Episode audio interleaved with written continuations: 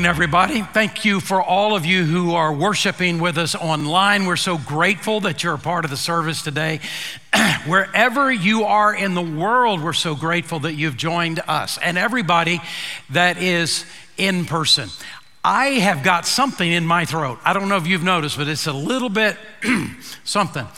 If somebody has water anywhere back there, guys, if you'd get me some, I'd sure appreciate it.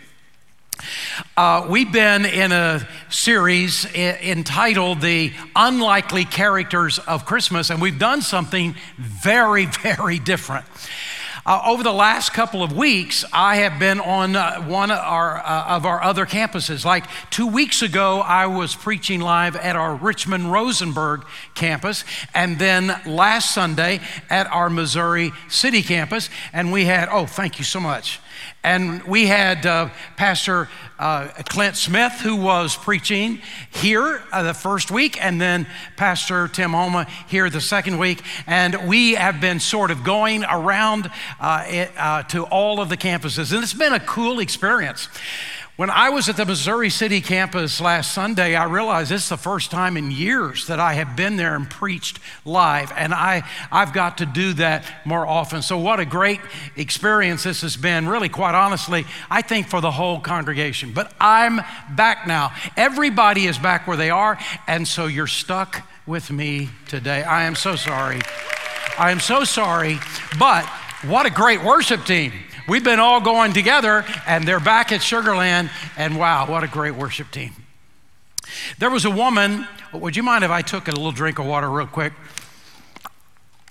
There was still a woman who was getting, trying to get ready for Christmas, and you know, all the stuff the 1st of December trying to get everything done. You got all the decorations you got to take care of. You got all of the presents for crying out loud of everybody that you can imagine. And husbands sometimes are absolutely no help.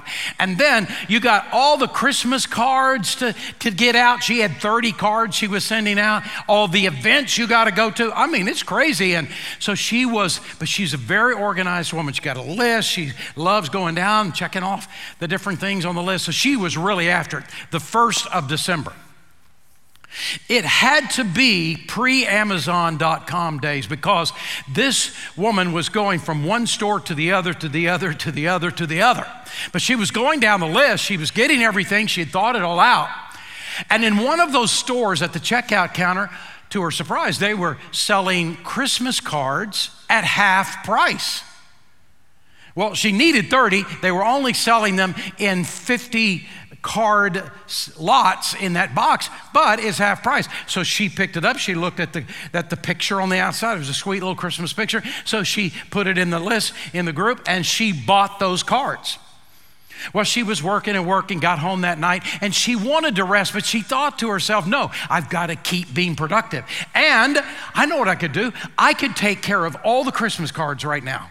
So she got out the Christmas cards and she just began, began signing them. She wasn't saying some personal note to everybody. She didn't have time for that. She just signed one after another, after another, after another. And in fact, she was in such a hurry to get them all signed, she didn't even read what was inside the card, but why read it? It just says blah, blah, blah, Merry Christmas. So she just signed all of the cards and she addressed all the envelopes, put stamps on all of the card, the envelopes, and she drove all the way to the post office and she put them in the mail. Wow, she could check off another thing. She was being so productive. Well, in a couple of days, she kept going, kept going. She now had the tree trimmed, she had the decorations out, she had more shopping done. She was so proud of herself. So she was at night, she was sitting down on the sofa looking at the Christmas tree, all lit up, and sort of basking in her success. She had a cup of coffee in her hand. She put her feet up, and she thought to herself as she looked at the, the coffee table, oh, there's the leftover cards. I think I'll just see what the card actually said. Reached over, got the box, opened up the card. In about two seconds, she said, Oh no! Because inside the card, it said, This card is just to say, a little gift is on its way. 30 of these cards went out. So here's my recommendation look at the card, read what it says. I know, blah, blah, blah, Merry Christmas, but that blah, blah, blah may be very, very important. So read the Christmas card before you send it. In the series, The Unlikely Characters of Christmas, I actually have the most unlikely of all the characters. And it's fitting that this would be the last in the series. But before I get to the wise man, it's obvious that I'm going to be talking about the wise man today. Before I get to the wise man, I got some things that I just want to get off my chest a little bit, okay? I haven't, 19 years, I've never said a word about these things, but I've had these thoughts before, and I might as well just get them out. It's not a big deal, it's just triviality, I know, but for instance, the Christmas carol, Silent Night, Holy Night, all is calm, all is bright. It's describing the night in which Jesus is born. That's what the rest of the song is talking about. How many of you have, it was a holy night, but how many of you have ever been to the birth of a child? Well, technically, all of us, but we were little children. We were the ones being born. So, how many of you have ever been to the birth of a child that was someone other than you? Okay, I have been to two. I have been to two, two, both of my sons. I was there, and I'm here to tell you, both nights were not silent nights. There was a lot of commotion going on, I can tell you. And at least on the first one, I know of one person, me, who was not all that calm.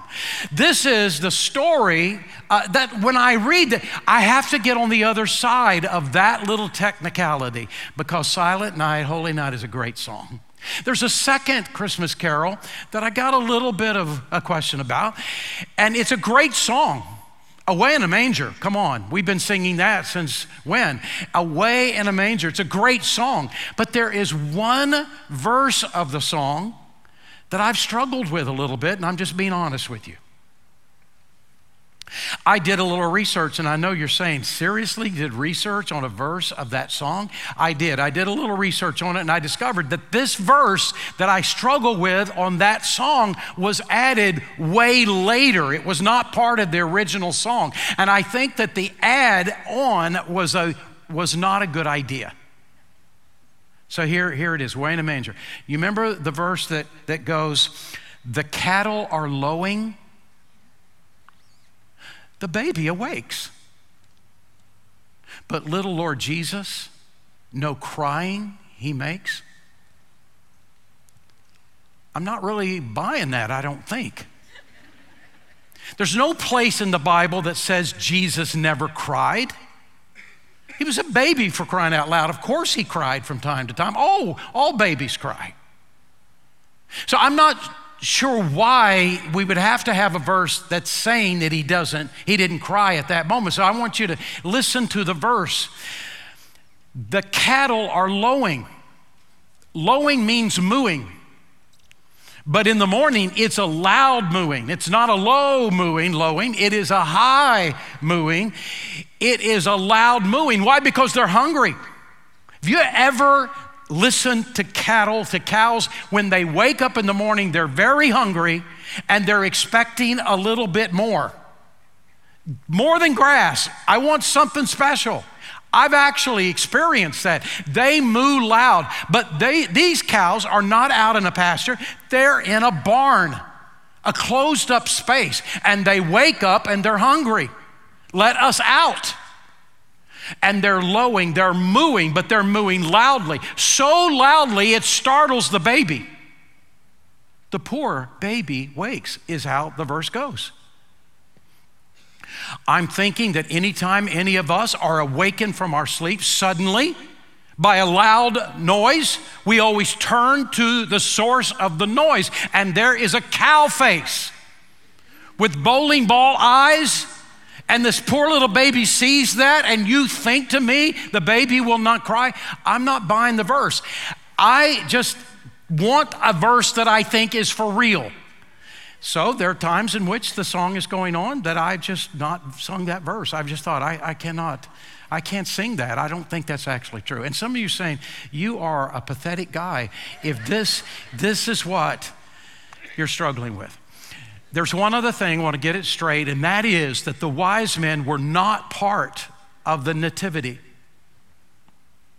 They're part of the story, yes, but they were not at the manger when Jesus was born. Now, they're included in the nativity because they're part of the story and we're trying to bring the whole story together. But technically, they don't come for weeks, maybe months. And in fact, it might be that by the time they show up, Jesus is actually walking now. We're not sure. In fact, in the verse it says that when the wise men come, they come to the house where Jesus is, not the barn, not the manger. They're in the pageantry that we see, the plays. There's the shepherds. They come in and they see the baby and they kneel and they worship the baby. And then uh, in comes the pageantry of the three wise men, and there they are. And then we see all, them on their camels and all that sort of thing. But that didn't actually happen at that moment. And by the way, we don't know there were three wise men. We three kings of Orient are. We don't know that. We know there were three gifts but there could be 10 wise men for all we know. We're not given the number. So now I've messed up Christmas for you, haven't I? I am really sorry, but I want to get this thing exactly straight. It's the wise men that I'm talking to you about today, and they are the most unlikely characters of Christmas. And so, the very first point that I want to make as we talk about this today is simply this idea. I want to explain the presence of the wise men in the Christmas story. Probably like me, you've just heard the story of the wise men. You don't push back and ask the questions, but there are questions to be asked like, who are these wise men? Who are these magi? And how did they even know? Where did they come from? And how do they even know that this birth has happened? And why would they travel so far? So, who are these wise men? Well, these magi were a group of Persian leaders and astronomers who lived in southern Arabia. Now, if you got out a map, you would discover that southern Arabia is 1,000 miles away from Jerusalem.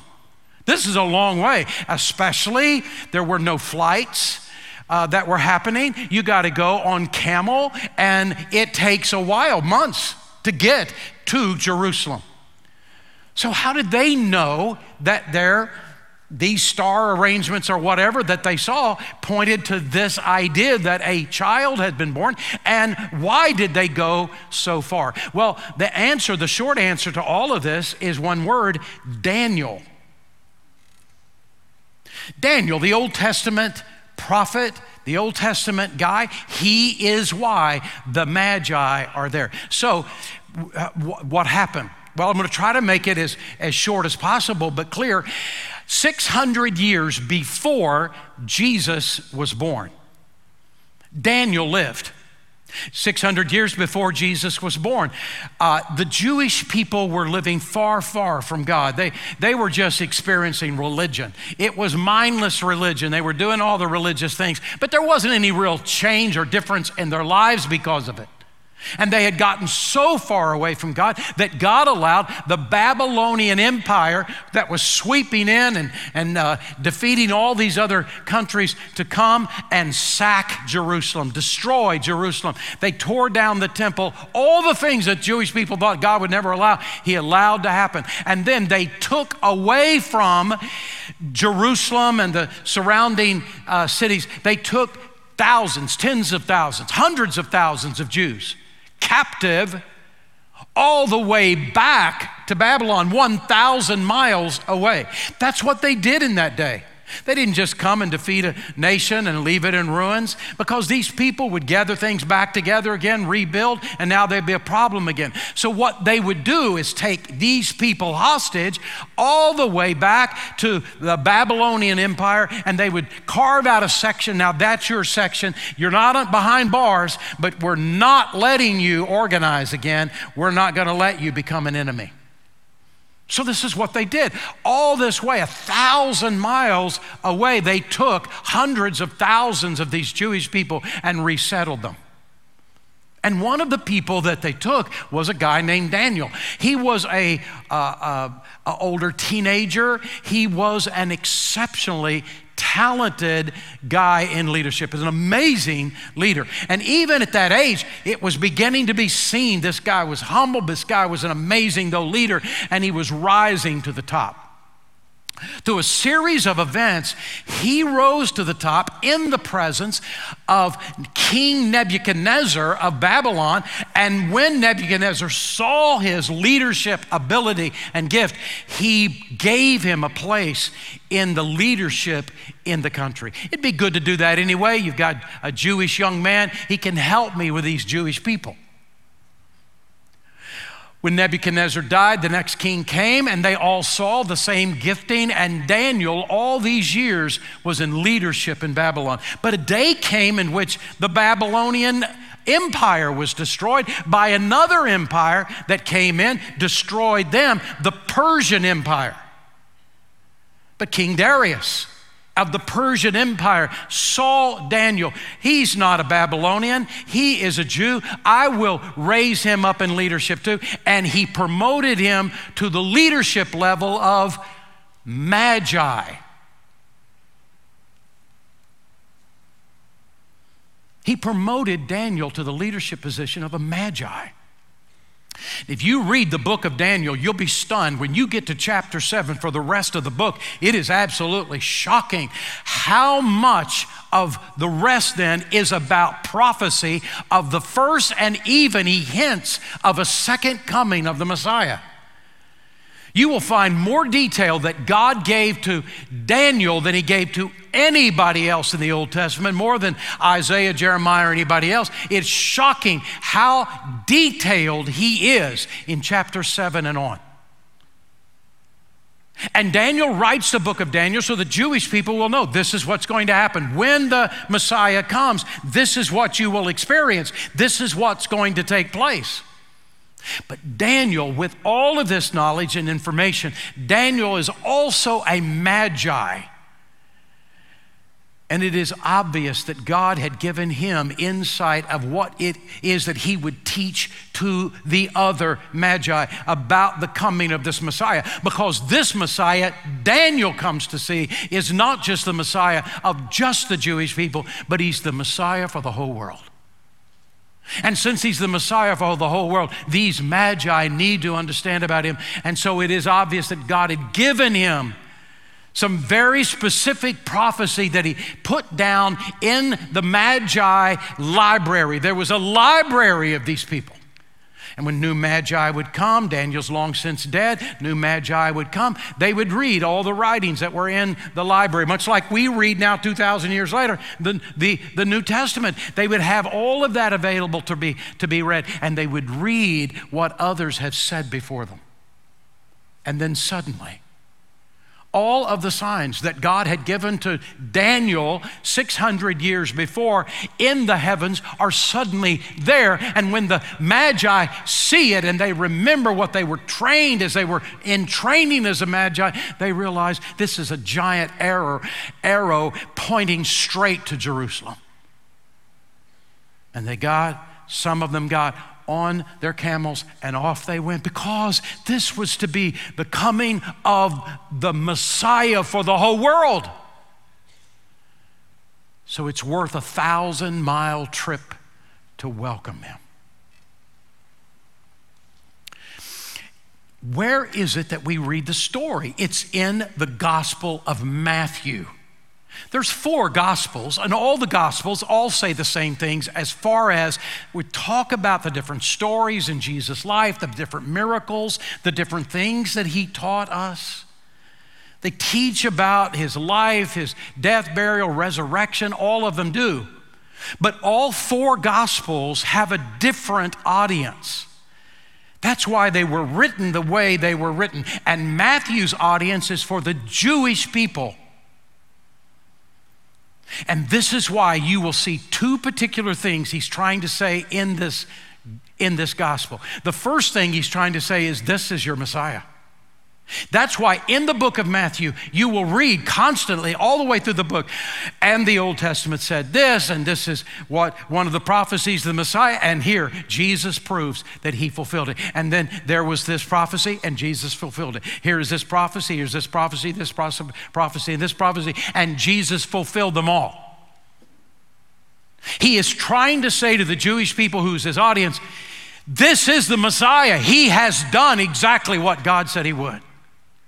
But there was a second thing. He was also saying to them, but this Messiah that is coming is not just for the Jewish people, it's not just the Jewish Messiah. He is to be the Messiah for the whole world. And that is why in chapter one, he says, Mary, this is Joseph, this is baby Jesus. He didn't even talk about the shepherds. He didn't talk any more about the things you would think of. He immediately in chapter two and says, and look at this group that come 1,000 miles away from where the Jewish people used to live. They came back to Israel. Look at these guys 1,000 miles away who have come to give homage to the king because he is the Messiah for the whole world and not just the Jewish people. And then he caps the book of Matthew with this passage from Jesus what we call the Great Commission, and share the gospel to every nation in all the world, baptizing them in the name of the Father and the Son and the Holy Spirit, and teaching them to observe all things whatsoever I've commanded you. And lo, I am with you always, even to the ends of the earth. He begins Matthew and ends Matthew by saying he is the Messiah for the whole world. If there was ever a missionary gospel, it, was the, it is the Gospel of Matthew. All of them are missionary Gospels, but especially Matthew. Today, 1.5 billion people in the world have never even heard of Jesus. Never even heard of Jesus. And another 2 billion people in the world have heard about Jesus, have snippets about him, have a little bit of information, but not enough. And if there was ever a time that it is not the time to pull away from missions, if there's ever a time that it, we need to accelerate our missions, it's now. It's now. It's now when three and a half billion people don't have enough information. They need to hear the gospel of Jesus Christ. Now, would you give me some grace for just a few minutes? I want to pull away from the message for just a moment and I want to make a statement about this very thing I'm talking about. This church has been, in its entire lifetime, a deeply committed missions church. Long before I ever got here, this church had what was called Missions Month, which is the month of December, and it is every year. Every time we give money to the, to the budget of our church, a portion of that goes to mission. So every time we give, we are giving a portion of that to what is called missions, uh, foreign missions, home missions. We're giving to that. But then in the month of December, because we want to be so aggressive in reaching people around the world, we have a special offering called Missions Month Offering. Our missions month offering this year is $810,000, but the, over and over the course of these last many years, that's not been a problem for us. We've given over and above to missions month offering. But we are in a unique moment in our church in that we haven't been able to send out mission trips. Uh, we haven't had people going on mission trips like we usually do. And because we couldn't because of COVID. And, and then uh, our missions pastor, Don Waybright, that led us so well, he has uh, felt led to go to, to another ministry, and, and it's just a perfect fit at this moment for him. But we've been without a missions pastor, and so we've had no ramp up time. We've had no missions banquet, we've had no ramp up time, and here we are now needing to raise this. And here's what I'm asking I'm asking, even if you've never given to Missions Month, even if it hasn't ever mattered to you before, would you give this year and help us reach this goal? And those of you who have been so deeply committed to missions, I'm asking you, especially this year, help us get over this hump as we uh, are trying to raise money for missions. Now, we haven't been taking mission trips, but I'm going to tell you, we've been giving money to every single mission partner in Nepal, in India, in Japan, in Indonesia, in uh, uh, Colombia, in uh, Africa, in uh, Living Water International, in uh, Second Mile Mission Center that we, we support, in reaching people who are impoverished and helping them with their needs, and in drilling uh, water wells in different places in the world of people that have never drank fresh water in their life, in reaching women that have been trafficked in the most horrible, terrible, wicked thing, and reaching them with the gospel of Christ, and then helping train them in another career, another job in which they can support their family, but they can live for God. This church has been so aggressive, it has been so strong. And I'm asking you to help us because we're so behind in the Missions Month offering, I'm asking you to care. Now, I'm back to the message. Here are these guys from a thousand miles away, and they arrive in Jerusalem, and they say in Matthew chapter 2, verse 2, they ask, Where is the one who was born king of the Jews? We saw his star in the east, and we have come to worship him. What star? What star did these guys see? Well, did you know that between 5 to 2 BC, which is the period of time most historians believe that Jesus was born during 5 to 2 BC, ancient Egyptian records tell us of a star called the Mazari, which means the birth of a prince. It's what the, the word Mazari means. And this was not uh, Jewish in its history, it was Egyptian. But they are thinking maybe this was the star. Maybe this is the star they saw. I struggle with that, and here's why. Look at what it says in verse 9 of Matthew chapter 2. And after they heard the king, they went on their way, and the star they had seen in the east went ahead of them until it stopped over the place, the house where the child was. What star does this? What star, billions of miles away, is moving? Yeah, here we go. And then, oh, stop right here. And actually points out a house? What star does that? It's why there's all kinds of explanations that you'll read out there, all kinds, and some of them are not so good and others better. But there is one explanation I really believe is right. It's from John MacArthur, and listen to what MacArthur says. What the Magi saw wasn't a star at all, but rather the glory of God. The word translated star in the verse is the word aster, A S T E R, which means the shining. It doesn't even doesn't have to be translated as a star. It means the shining. Do you uh, remember all those stories in the Old Testament about, okay, and God directed the people of Israel through the wilderness as a cloud by day and a fire by night? And the many times in which the glory of the Lord shone round about. What about the shepherds? When the shepherds, the angel appears and it says, and the glory of the Lord shone round about. What was that? It was the glory, the Shekinah glory, the shining. And I think to myself, maybe the answer of this story is that God said, okay, this is the moment. Here's what you were looking for, and the shining got their attention and brought them all the way to Jerusalem and then all the way to the house where Jesus was. Well, they arrived in Jerusalem. It made sense for them to go. They say, Where is this, this child that was born king of the Jews? The word gets to King Herod. He's troubled by it.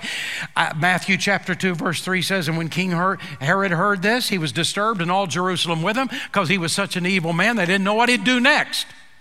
So he brought the religious leaders in. Where is this Messiah supposed to be born? They said in Bethlehem. So King Herod said to these shep- these uh, wise men, "You go to Bethlehem, you find him, come back, tell me where he is, so I can go and worship him." But translated means so I can go and kill him.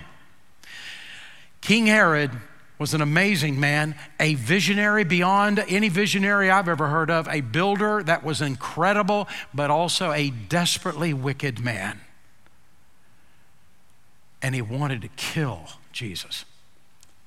I don't have to tell you anymore. Pastor Tim was here last week and explained the whole idea of this, this King Herod. But here's now what I want to say. Stop for a moment and think about the surprising reality about the Son of God these wise men experienced. Would have made sense if this guy, this person that's been born, king of the Jews, would be born in a palace. That's why they came to Jerusalem. Of course, he's probably the son of the king. So let's go to the palace. They didn't know anything about it. Well, then he's got to be a child of a wealthy person, of a powerful person, a person in government somewhere, someone who has authority. Surely he is the child of someone like that. But nobody, nobody knew anything about him. Who God invited to the birthday party of Jesus was a man and a woman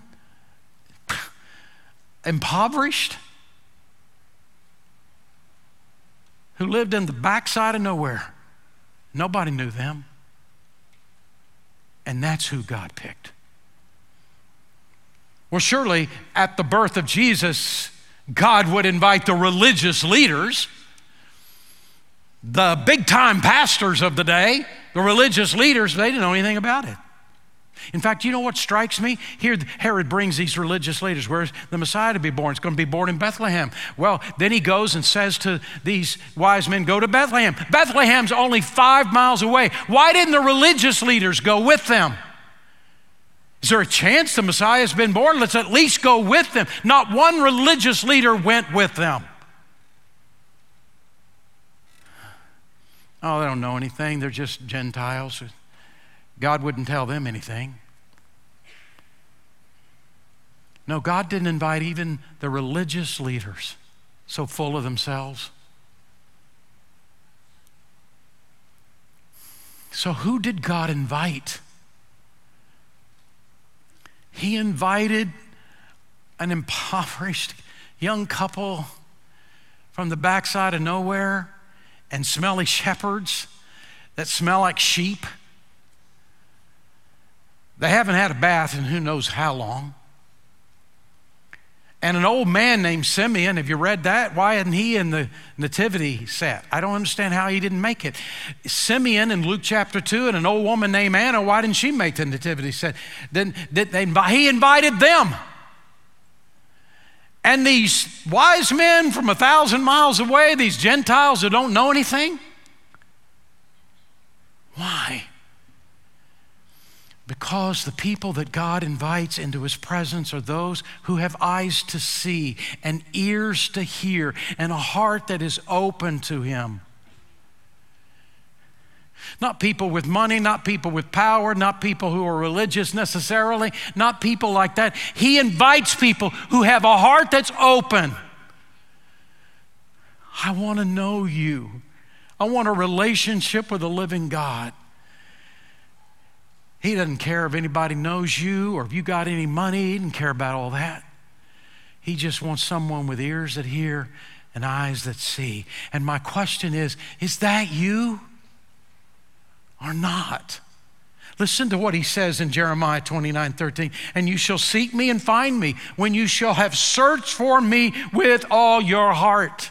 Do you want me? If you want me, I'll make sure you find me and I will be found of you, says the Lord, and I'll turn away your captivity. Not only will I show myself, you really want me? You really got a heart for me? You got eyes that are open, you got ears that hear. I will open myself to you, and I'll make sure you know me. I'll reveal myself to you. And not only that, and if you've got areas in your life you're struggling with, you're in captivity of, I'll free you. I'll release you of your captivity. So let's finish this story. How do we come to know God through this Son, Jesus? Matthew 2, verse 2, and they ask, Where is the one that's been born King of the Jews? He, we saw his star in the east, we've come to worship him. And then verse 10 and 11, and when they saw the star, they were overjoyed on coming to the house. Circle the word house, not stable, house. They saw the child with his mother Mary, and they bowed down and they worshiped him, and they opened their treasures. And they presented him with gifts of gold and of incense and of myrrh. See how much these guys wanted to meet Jesus? They went a thousand miles to meet Jesus. Some people won't drive two miles in a car today to go see Jesus and worship him. When you look at the gifts, you find out everything you need to know about Jesus. They brought a gift of gold. Brought by the wise men, they represents a gift you'd make to a king. And he is a king, king of kings and lord of lords. Their gift of gold was an act to recognize and submit to his lordship. The word Lord means boss, it means the one in charge. You are the boss of me. Lord Jesus, you are the boss of me. I've been on the throne of my own life. I've done what I pleased. I do whatever I want, but I've messed up things. And oh God, I want to know the God of the universe. And I get myself off the throne and I put you on the throne. And I ask you, would you lead my life? Would you guide my life? You can be the boss of me. I want you to be my Lord. Romans 10 9 says, If you'll say with your mouth, Jesus, you are boss, you are my Lord, and believe in your heart, not just in your mind, but it changes your life, it gets all the way to your heart, and believe in your heart that God raised him from the dead, you will be saved. The gift we give God this Christmas is the gift of surrender of our life to Him. The second is the gift of frankincense, which the wise men brought. It's a gift for a priest. A gift for a priest. And here, this is why Jesus came. He came to be our high priest. And here's the idea a priest is a bridge. A priest is sort of a one who puts his hand in the hand of God and puts his other hand in our hand and brings us together. You can know God you can have a relationship with God. Jesus came to put the hand of his Father in our hand so that we can know God. He came to be our priest to bridge the gap between us and God. And there's one last gift. The gift of myrrh by the wise men was an anointment for a burial. What a weird gift. What a weird gift. Think of yourself as Mary, and here these three total strangers show up at the door and they are honoring my little boy and they give me gold. Okay, gold, I could take gold. Yeah, give me gold as a gift. And then they give me frankincense. I'm, uh, okay, I don't know exactly. Mary didn't have all the answers. Okay, frankincense. And then they give you myrrh. It's the equivalent of embalming fluid. Can I tell you something? If somebody gives me embalming fluid for Christmas, I'm regifting. I'm regifting it anonymously. I'm not telling anybody. I'm not going to be associated with this, but I'm giving that thing away. Can you imagine Mary?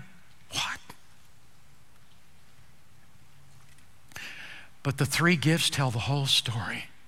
This King of Kings, Lord of Lords, has come to this earth to, to help us put our hand in the hand of God our Father And in order to do it, he had to die. He had to die for you. And this is Romans 5:10 and since when we were his enemies he brought us back to God by the death of his son. What blessings he must have for us now that we are his friends and he is living within us.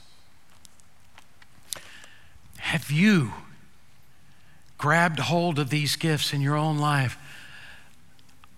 You can be the boss of me. You can be my Lord.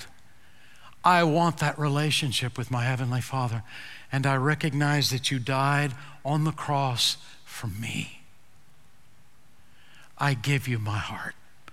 Would you do that today? Would you give your heart to Christ?